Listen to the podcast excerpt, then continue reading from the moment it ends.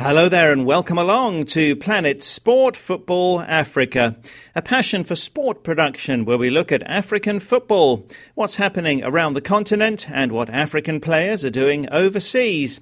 I'm Steve Vickers, joined by Solomon Ashoms and by Stuart Weir.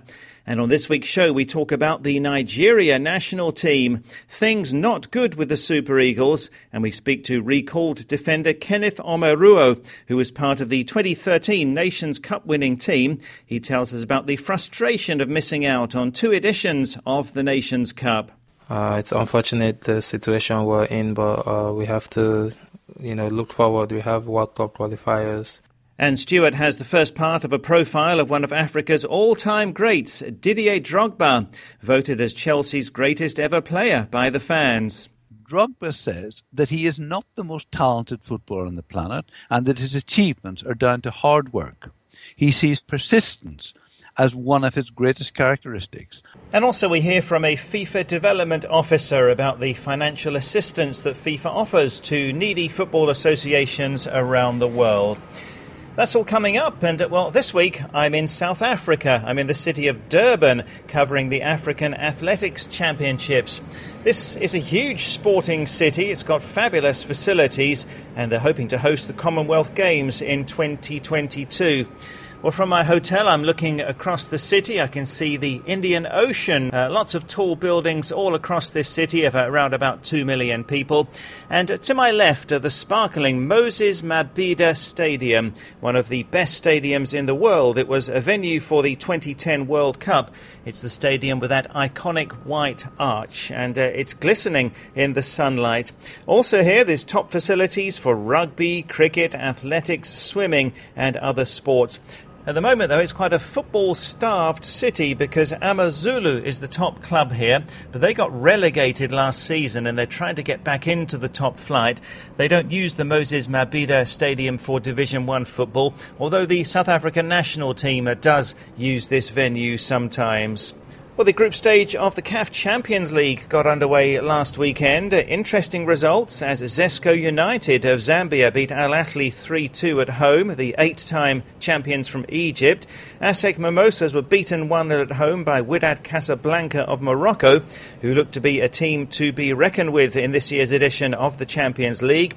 South Africa's Mamelodi Sundowns winning 2 0 away to Entente Setif of Algeria. And Zamalek of Egypt looked like they mean business this time around. They beat the two time Nigerian champions Enyimba by a goal to nil away from home. Well, the next games in the Champions League are midweek matches uh, this coming Tuesday and Wednesday. Now, a few weeks ago, we talked about the Nigeria national team here on the show following their early exit from the 2017 Africa Cup of Nations qualifiers. A home defeat to Egypt means that the Super Eagles will miss out on two editions of the finals in a row where Nigeria are three time African champions and they've reached the second round of the FIFA World Cup three times. Despite winning the 2013 Nations Cup, they've had instability in the coaching department and in the leadership of the Nigeria Football Federation. Under new caretaker coach Salisu Yusuf, the Super Eagles have had promising recent wins over Mali and Luxembourg in friendlies. And Yusuf has tried out a number of different players. He recalled defender Kenneth Omeruo, who was part of the 2013 Nations Cup winning team. Omeruo is only 22. He was signed by Chelsea back in 2012, but he hasn't played for them as yet, uh, playing in the Netherlands, in England for Middlesbrough, and now in Turkey. Oluwashina Okeleji spoke to Omeruo on the frustrations of Nigerian football and first asked how it feels to be back in the team. I feel happy. You know, I've been out for a while and I missed it here. I miss playing for, for my national team and uh, uh, it's unfortunate the situation we're in, but uh, we have to, you know, look forward. We have World Cup qualifiers. The team is in good shape. There's a good spirit. The coaching crew, you know, good. Everyone is uh, ready to work. When you look at the Nigerian team, when you played at your first African Cup of Nations, you won in South Africa. But the Super Eagles have failed to qualify for two editions of the tournament. Now, how frustrating is it for you as a young player? It is very frustrating because uh, I was looking to, you know, play more tournaments, get more caps for the national team, and not qualifying two times in a row. You know, it's uh, it's bad for us as a player and uh, also for the for the nation. You know, the fans are frustrated, which is uh, which is normal. You know, but we we have to keep working hard and try to put put the house in order. You know, we have to focus, keep the team. You know, build on the team and. So we we don't go out there playing, you know, like strangers. We have to know ourselves. We have to work together and stay together for a while staying together means having a permanent manager in place. When you look at the instability in the managerial position in Nigeria, could it be one of the factors affecting the team? Uh, it is. It is definitely one of the the main factors affecting the team. You know, and uh, yeah, it's difficult when you play with this manager and another one comes and you have to play some another way. You know, for this has affected us. You know, but uh, you know, uh, hopefully we, we we stay and keep building on this. You've mentioned about how you need stability in terms of the coaching. That you also look at the problems, I mean, administratively affecting the, the Nigerian Football Federation. How much of an effect does that have on your image as professional footballers playing for Nigeria abroad or when you're, whenever you're away from the country? Normally, you know, people people always talk about it. People always uh, say things about the the NFF and everything. But you know, for me as a player, it's just to focus when I'm called upon. You know, to give my best and everything. I'm sure other things will be sorted out. You know, but yeah, the earlier the the better. So you know, the house can be in order. Nigerian fans are really not happy with the Super Eagles. Do you understand their frustration and their anger? Yeah, I do definitely because uh, before I was playing for the national team. I was a fan of the national team, and even when I'm not called upon, I'm also there supporting. And I feel the frustration, you know, and uh, yeah, we'll just try our best to, to always make it right. That's Nigeria defender Kenneth Omeruo speaking to Oluwashina Okeleji. So, Solomon, you're in Abuja in Nigeria. It uh, is indeed frustrating for the Super Eagles fans, isn't it? So, what's the feeling there in Nigeria? Yes, Steve, it has indeed been very frustrating for a lot of the Super Eagles fans. A lot of the football fans uh, are definitely putting their blame on uh, Coach Sunday Oliseh, who left Nigeria just, uh, you know, halfway or so through the qualifying rounds and uh, tendering his resignation and leaving. So it has been uh, really a feeling of, uh, of anger towards uh, Sunday Oliseh, who left Nigeria as a coach, anger towards the Nigerian Football Federation, and uh, not a lot of people are actually blaming the players, you know. And uh, Nigeria, who prides itself as one of Africa's best, has really failed. And the football fans, uh, the frustration is just so huge, and, and a lot of them are beginning to lose interest uh, currently in supporting and following the Super Eagles. Well, different issues affecting the team, but one seems to be a lack of continuity in the squad. It seems to be changing all the time, Solomon. Omeruo is now back in, having looked like he would have been a core member of the squad after winning the Nations Cup in 2013 and playing at the 2014 World Cup. Uh, so, how much of an issue is the lack of continuity in the squad?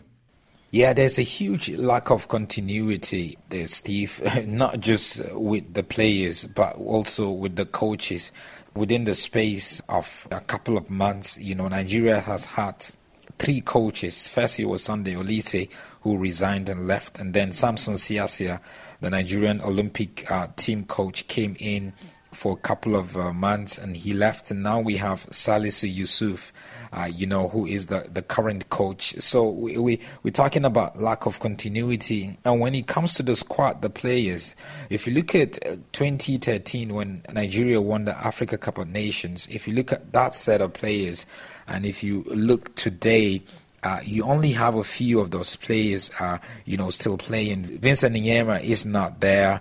Joseph Yobo is retired. Victor Moses comes in and out sometimes. Sunday Mba is not there. Emmanuel Emenike hasn't been there. Brown Ideye just got back into the team. Uh, so there's been a lot of uh, chopping and changing, and, and, and that really have affected a whole lot of players. Uh, Kenneth Omeruo himself, you know, he, he's been out for, for about two years and, and just got back into the team. That is definitely one of the reasons why Nigeria has not been able to achieve good results. So it, is indeed a, a time for Nigeria to, to sit down and reflect and see what they could do with the squad. Uh, there is, uh, you'd have to say, still a big chance of the Super Eagles making it to the 2018 World Cup, uh, despite the failure to qualify for the Nations Cup again, Solomon. Yes, I believe Nigeria has a good chance, as, uh, as good as any other team around the continent of Africa, to make it to the 2018 World Cup in Russia.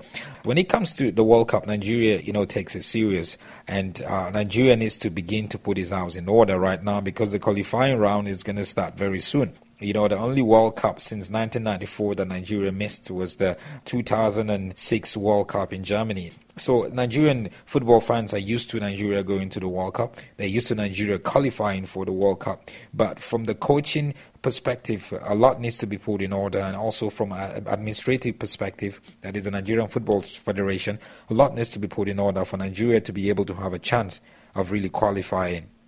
Yes, you'd have to say that Nigeria do look to be among the leading contenders uh, to qualify for the World Cup for Africa for 2018, uh, despite their failures in getting to the Nations Cup. Now, just a brief word on Kenneth Omeruo himself. Uh, where do you see his career going, Solomon? Because uh, the big defender's been on the books of Chelsea since 2012, but he's never played for them, being loaned out to other clubs when he joined Chelsea in 2012, a lot of people were expecting him to take maybe a year or two break into the first team. But he's been in Chelsea for four years now, right from 2012. So he's been playing regularly when he goes out on loan. But for Chelsea, that would take quite a lot for him to be able to break in for Chelsea. He's just 22 years of age. And, and if I was him, I would begin to really look at my options. Maybe I'll need to move to the Championship or move to the French League or move to another league that I'm going to be able to get regular opportunities to play. Because uh, now, right now, Nigeria is looking towards the World Cup in 2018 in Russia. So he would definitely want to be a part of it. But for his club career, I feel he needs to be in a team that would sign him permanently and give him the opportunity to play at least week in, week out. With Chelsea, he's not really part of the plan. Sadly, that's what I see. Thanks, Solomon. We'll see what the future holds for Kenneth Omeruo of Nigeria. Well, this is Planet Sport Football Africa, brought to you by Passion for Sport. And have you downloaded our new app? If you missed the show, you can listen anytime on our app. To download it, go to the Play Store or the Apple iTunes App Store and enter Planet Sport Football Africa. Then once you get the app, you can listen to the show there. In fact, there are more than 140 episodes of the program on the app, all available on demand. So to download, go to the Play Store or the Apple iTunes App Store and enter Planet Sport Football Africa.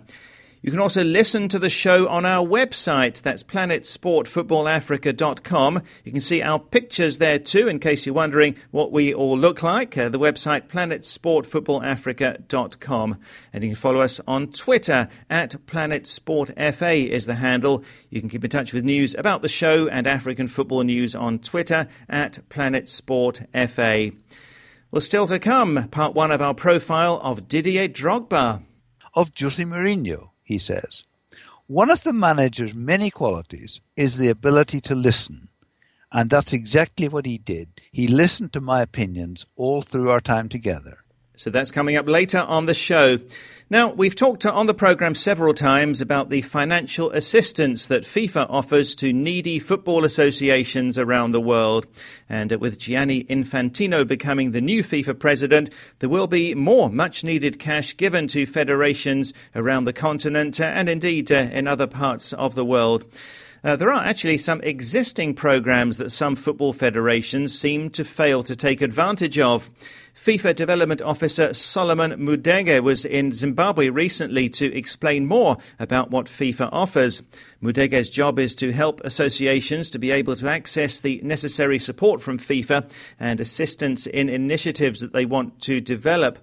Now, the GOAL project is operational in most African countries. Uh, this uh, football development program. Uh, other assistance, too, is available for needy federations.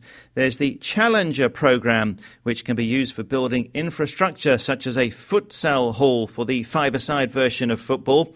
And also, there's the Win Win program. Mudege explained more about this to the media in Harare recently. Um, we also have uh, what we call the Win Win program, which looks at how uh, member associations, once again, who have challenges in generating revenue, how they can do that by accessing some startup funding um, from, from FIFA to start an initiative. So we've had recently um, approvals for South Africa, which said they wanted to do um, more licensing and merchandising programs. We've got other member associations in other parts of the world who've assisted, who've asked uh, Tajikistan had an OB van which they bought in order to broadcast their own matches. We've got Burkina Faso, which said they had a problem with transportation. They bought buses to transport their teams, rent them out to any other third parties who want to do that. There is this win win program which you can use to put in place uh, particular activities or operations which allow you to generate income. Once they apply, we have development officers, we've got consultants who will look at the application and see how we can tailor it so that to, to achieve um, all, all, these uh, their aims. Uh, with the development programs, as long as a member association is compliant with our development regulations, so they have uh, audited accounts, they have minutes from their general uh, assembly, those types of things are required in the, in the development regulations. If they have that, they're welcome to apply for uh, the application. We analyze the application. If it's it fulfills all the requirements, that program is approved. That's FIFA Development Officer Solomon Mudege explaining about the FIFA Win Win program. Uh, so, Zimbabwe is still considering how to take advantage of this, but uh, let's hope that federations across Africa will make the most of the resources available from FIFA to develop the game.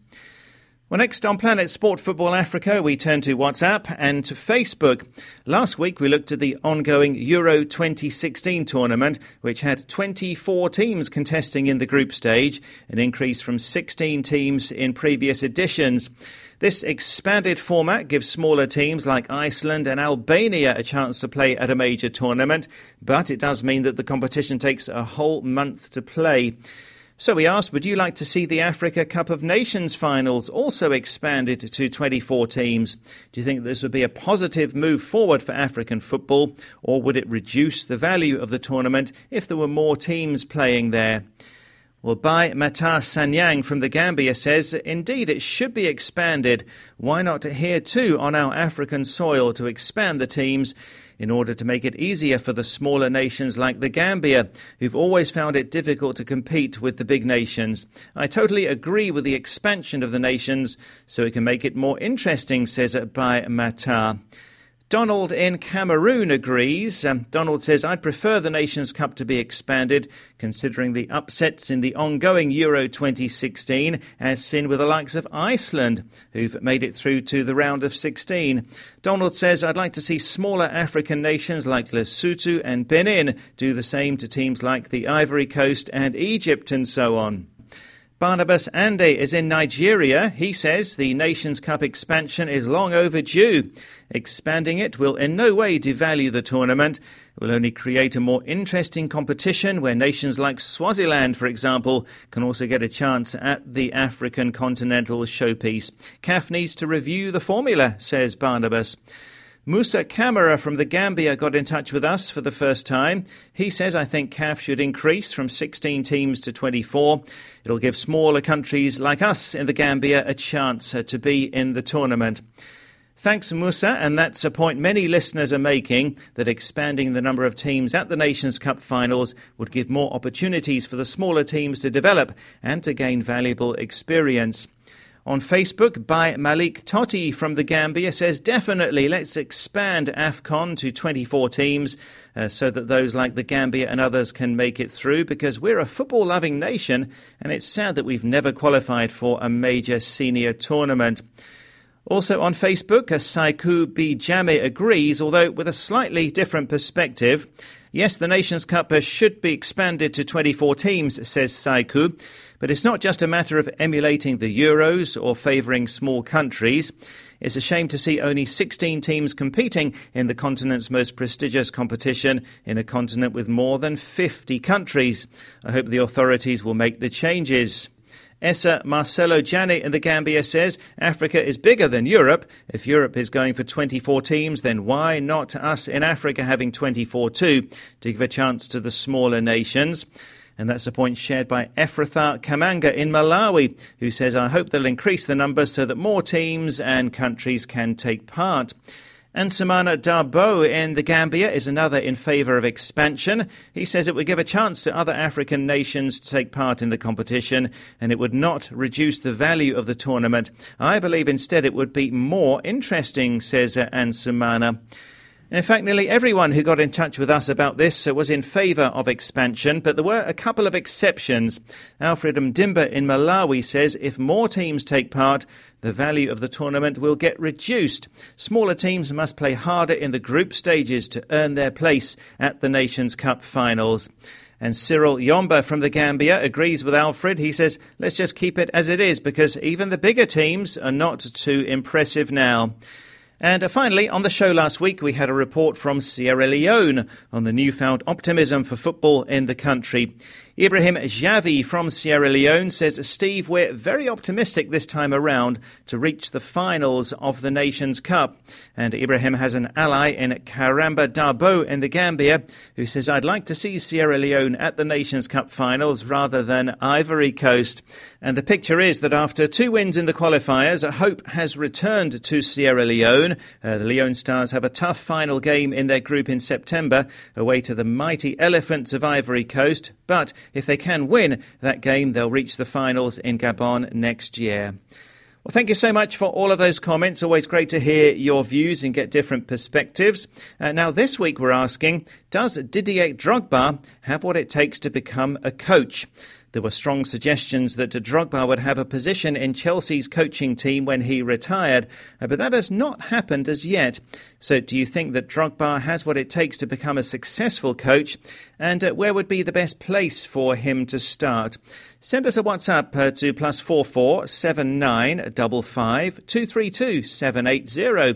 That's plus four four seven nine double five two three two seven eight zero or go to our Facebook page, Planet Sport Football Africa. And now let's focus on Didier Drogba, undoubtedly one of Africa's all time greats and voted as Chelsea's greatest ever player by fans. Here's the first part of Stuart's profile of Drogba. I've been reading the autobiography of Didier Drogba called Commitment.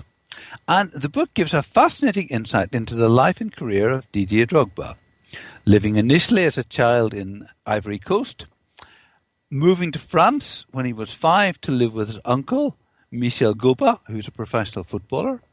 And then his parents later moved to France because they felt it was a better life for them there. Drogba started playing football at semi professional level and then got his first real professional contract with Le Mans. But he was 24 before he really made it to the top level of French football, signing for Marseille in 2003.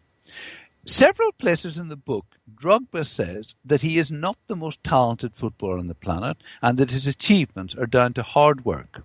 He sees persistence as one of his greatest characteristics, a refusal to give up, and he is therefore justifiably proud of his achievements because having not made it to the top level until he was 24, many people would have thought he wasn't going to make it.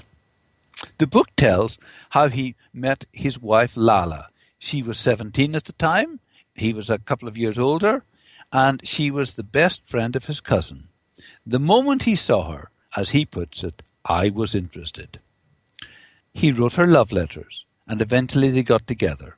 When their son was born, he describes it as the best day of my life he writes in the book about scoring eight goals at Wembley for Chelsea and being the first player ever to score in four different FA Cup finals, adding, I'm really proud of that record. He also reveals that when Chelsea first wanted to buy him, he didn't want to leave Marseille, but the club wanted the money and decided to sell him. He says, Loyalty is a virtue that I value. It's in my nature to feel great loyalty to people who believe in me, and for that reason I wanted to reward Marseille. He also has a strong belief in destiny, often referring to a particular defeat in an important game as it was not meant to be. One of the other interesting aspects of the book is his insight into the managers he played under, and there were quite a few at Chelsea. Of Jose Mourinho, he says, one of the manager's many qualities is the ability to listen, and that's exactly what he did. He listened to my opinions all through our time together. Drogba adds, Since the day I joined Chelsea, wherever I go, people always want to ask me one thing what is the secret of Mourinho? Why is he so successful? And I would say that one of the main qualities he brings is a winning mentality, and he brings it to all the teams that he manages. Another Chelsea manager was Felipe Scolari. Drogba says of him, the problem I saw was that Scolari had no previous experience of Premier League football and of the enormous physical demands it makes on players. He says that Scolari sometimes has a reputation for tough talking. The problem was he couldn't speak English, so therefore had to do his tough talking through an interpreter. Drogba gives an example of Scolari not adjusting to the Premier League. Shortly after he arrived, Drogba watched a Premier League game on television with him, and Scolari said, these two teams will never finish the season playing like this. After five games, they will collapse in exhaustion. Drogba said he tried to convince Scolari that that was normal and that was different about English football, but Scolari would not listen. Carlo Ancelotti was a manager who did impress Drogba. At the beginning of the season, before he'd met him, he telephoned Drogba to introduce himself. And when he left the club, he made sure that he spoke to Drogba and left on good terms. In both instances, says Drogba, he didn't need to do that, but that he did shows that he's a class act. One characteristic that he thinks is really important in managers is communication. Drogba says, That's all I ever ask of managers, that they communicate clearly. It's such a simple thing, but it's amazing how often it doesn't happen. At one stage, it seemed that Drogba was going to finish his career at Chelsea and join the coaching staff, but it didn't happen. It'll be interesting to see whether he will at some stage become a manager because certainly he has played under some great ones and had an opportunity to learn from them, good and bad. Watch this space. Very interesting. Thank you, Stuart. Uh, so Drogba only joining a top club at 24 and saying that hard work took him to where he is more than his talent. So we're asking, does Drogba have what it takes to become a coach? Uh, what are your views on this, Solomon? Steve, I, I really don't know if uh, Didier Drogba would be able to translate his form and success as a player, as a striker, into a coaching role. Some players do that, you know, easily. Some players find it difficult to do. Taking the time to learn, uh, taking the time to do its badges, so when it comes to the side of motivation, I think if he does become a coach, he will be a coach that would really be able to man manage players better and be able to motivate players to go out there and perform. But I don't think it's something that would be easy for him to accomplish. But I see him as someone who could become a coach, maybe you know, for a short time, but not entirely uh, for the rest of his life. I see him uh, getting involved in, in other ventures, uh, you know, around football. Okay, so Solomon, not entirely convinced. Uh, you can give us your views on WhatsApp and on Facebook. Does Didier Drogba have what it takes to become a coach? Is the question.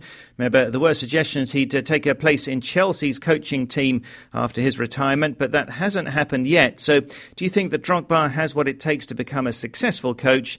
And where would be the best place for him to start? Send us a WhatsApp to plus four four seven nine double five two three two seven eight zero. 780. That's plus four four seven nine double five two three two seven eight zero.